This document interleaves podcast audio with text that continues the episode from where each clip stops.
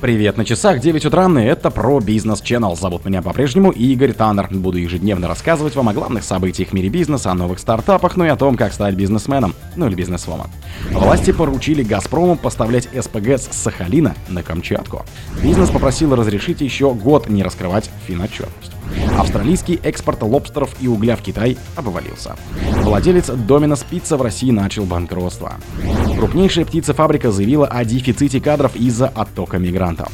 Илон Маск допустил неудачу Твиттера. Спонсор подкаста Глаз Бога. Глаз Бога это самый подробный и удобный бот пробива людей, их соцсетей и автомобилей в Телеграме.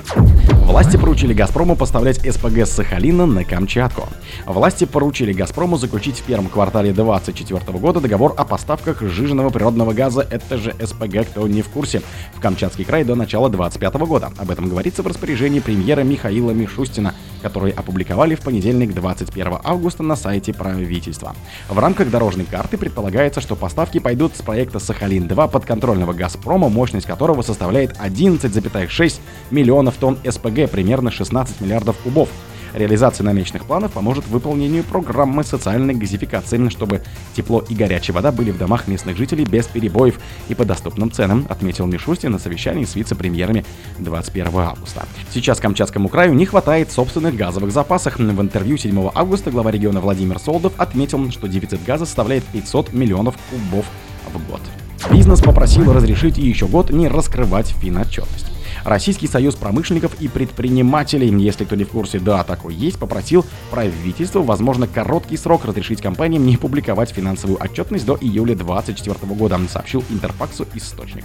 Правительство разрешило не публиковать корпоративную информацию в прошлом марте, вскоре после начала военной операции и введения международных санкций постановление действовало до этого июля. Новое постановление номер 1102 позволяет в ряде случаев не раскрывать чувствительную к санкционным рискам информацию, но в отличие от предыдущих норм не предполагает возможности для компании не сообщать баланс и отчет о собственных финрезультатах. Средний бизнес в целом устраивает постановление, но крупнейшие компании страны опасаются выросших санкционных рисков, пояснили в РСПП. Организация считает, что решение властей создает неоправданные риски для всей экономики страны, поскольку нахождение корпоративных сведений в публичном доступе упрощает сбор данных о финансовом положении компаний и вкладе в российскую экономику для обоснования санкций. Австралийский экспорт лобстеров и угля в Китае обвалился. Австралийские экспортеры испытывают трудности из-за продолжающихся действовать с 2020 года ограничений торговли с Китаем, пишет Bloomberg. Введение различных пошлин и неофициальных запретов сократило австралийский экспорт в Китай, хотя до этого китайский рынок был крупнейшим для страны. Ограничение коснулось множества товаров от угля до лобстеров. В этом году Пекин пошел на отмену некоторых мер, например, были отменены пошлины на австралийское зерно, уголь, хлопок и древесину, но продолжают действовать действовать ограничения в отношении вина, лобстеров и говядины. Не вводились меры против природного газа и железной руды, так как на это сырье опирается экономика Китая, отмечает агентство. Как следует из инфографики, представленной в материале, экспорт говядины, вина, ячменя и лобстеров в 2019 году принес 4 миллиарда долларов, а в 2023 только 1 миллиард долларов, причем основная доля пришлась на говядину. Заметное снижение произошло в отношении угля, меди, хлопка и древесины. В 2019 их экспорт дал более 10 миллиардов долларов, в 2023 менее 5, хотя он значительно вырос по сравнению с 2022. Основную долю в экспорте составил уголь. В некоторых случаях австралийские поставщики смогли найти других покупателей и новые рынки оказались более прибыльными, пишет Bloomberg. Например, производители коксующегося угля из Австралии переориентировались на Европу и Индию. Владелец Domino's Pizza в России начал банкротство. Нидерландская компания DP Евразия, управляющая брендом Domino's Pizza в России, прекратила попытки продать российское подразделение DP Russia и начала процесс его банкротства. Об этом объявила пресс-служба. Компания объяснила, что шаг вызван все более усложняющейся обстановкой. Внешний долг российского подразделения в 520 миллионов рублей был полностью погашен турецким дочерним предприятием за счет имеющихся денежных средств. В середине марта, вскоре после начала России военной операции на Украине и сокращения присутствия иностранного бизнеса в стране, DP Евразия объявила об отказе от роялти инвестиций на российском рынке. Компания подчеркнула, что работа ее 188 ресторанов продолжается.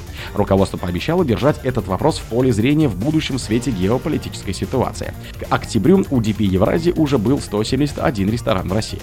Возможность продажи российского бизнеса DP Евразии допустила в конце декабря. Компания занялась оценкой своего присутствия в России На влияние санкций и способности продолжать обслуживать своих клиентов. Крупнейшая птицефабрика заявила о дефиците кадров из-за оттока мигрантов. Поставляющийся яйца примерно в три десятка российских регионов из-за рубеж. Птицефабрика Синявинская уведомила ритейлеров о рисках изменений графика отгрузок и отмены части согласованных заказов из-за оттока кадров, сообщает коммерсант со ссылкой на письмо компании-партнерам. В нем сказано, что производителю не хватает более чем 25% работников, в основном дефицит сложился из-за ухода мигрантов. Синевинская попросила признать ситуацию форс-мажором и не штрафовать ее за переносы поставок или недопоставок с 1 августа. Комментарии компании газета не получила. Гендиректор Роскара тоже находится в Ленинградской области. Роман Смирнов также сообщил газете, что на предприятии возник дефицит сотрудников и иностранцев на фоне падения курса рубля. По его словам, проблема решает индексацией зарплат и привлечением сотрудников из других населенных пунктов, которым предоставляют жилье и страховку. Илон Маск допустил неудачу Твиттера. Социальная сеть X, бывший Твиттер, может потерпеть неудачу, как и многие предсказывали, заявил ее владелец миллиардер Илон Маск. Печальная правда заключается в том, что сейчас нет великих социальных сетей, считает бизнесмен. Он пообещал приложить все усилия, чтобы была бы хотя бы одна. Маск приобрел соцсеть в прошлом апреле за 44 миллиарда долларов, после чего решение и стиль руководства вызвал острую критику. В частности, он переименовал соцсеть и убрал логотип синей птичкой. Запланировал сделать из нее супер приложение для всего по образцу китайского Вичата. Один из последних скандалов, связанный с проблемой показа изображений, опубликованных до декабря 2014 года среди утраченных снимков.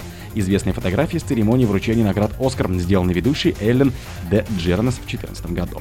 К концу мая стоимость соцсети сократилась на две трети до 15 миллиардов долларов, писала The Wall Street Journal. Такая оценка содержалась в отчете инвесткомпании Fidelity, трижды к тому времени снижившей оценку своей доли. Эта компания помогла Маску купить социальную сеть. О других событиях, но в это же время не пропустите. У микрофона был Игорь Таннер. Пока.